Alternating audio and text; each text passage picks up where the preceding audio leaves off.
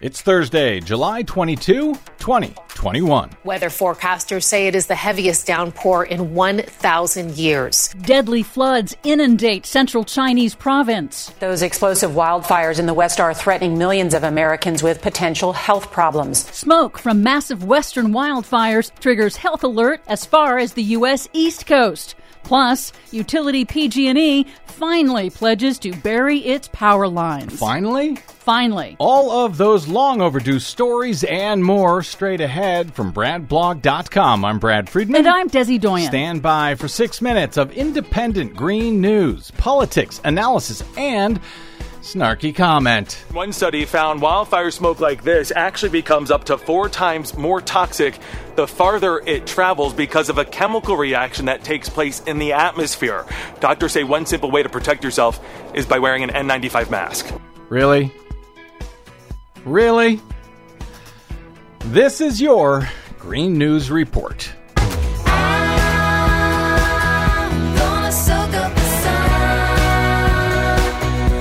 Okay, Desi Doyen, massive wildfires in the west, huge flooding in Germany and Central Europe just days ago. Now, China inundated with water. Yes, indeed. A wave of extreme record rains and floods are hitting around the world. Climate scientists have warned for decades that man made global warming is intensifying extreme rainfall events. You don't say. And that is exactly what we're now seeing. Right. Germany and parts of Central Europe, as you mentioned, were battered by wildly destructive floods last week. This week, New Zealand's west coast was deluged by two months worth of rain in two days days, forcing thousands to evacuate flash floods. Also, Nigeria and Oman in the Middle East have also been hit by extreme rainfall and flash floods. But in central China's Henan province, the scale of a once in a millennium extreme rain event is shocking. Five national meteorological stations broke historical precipitation records three days in a row.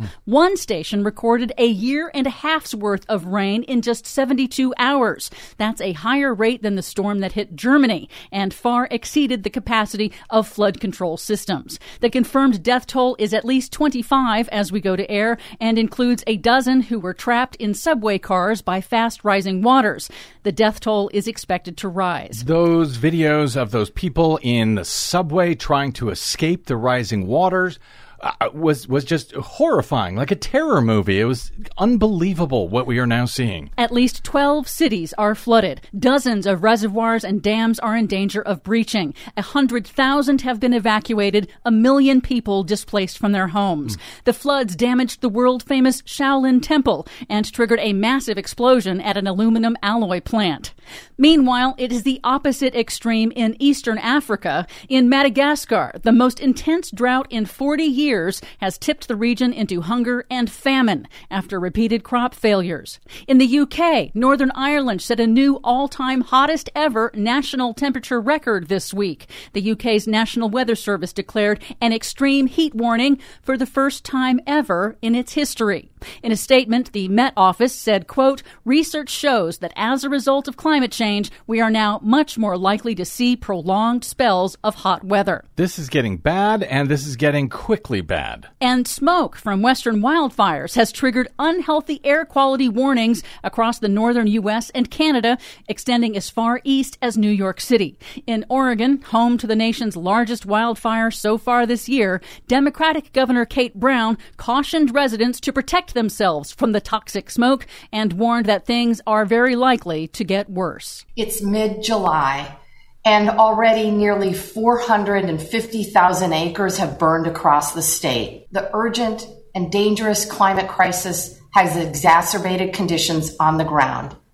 We're seeing extensive drought conditions across the state, with 19 counties in drought emergencies, unprecedented heat waves, and fire seasons that are arriving earlier, coming on faster, and lasting for longer. But there is some good-ish news.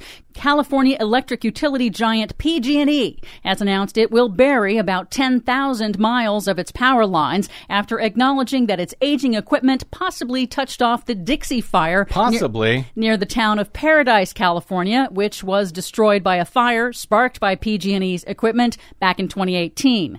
Burying the power lines is said to be the largest infrastructure project in California history. Hmm. Well, I think I know some folks in Washington, D.C. who are preparing to spend some infrastructure money. Let's hope it gets spent quickly. And let's hope someone just puts PG and E out of our misery out here in California. For much more on all of these terrible stories and more that we didn't have time for, check out our website at greennews.bradblog.com. Don't forget you can download our reports anytime via Stitcher, TuneIn, Apple, or Google Podcasts. Find, follow, and share us planet-wide on the Facebooks and the Twitters at Green News Report. I'm Brad Friedman, And I'm Desi Doyen. and this has been your Green News Report. You spread from bad to worse.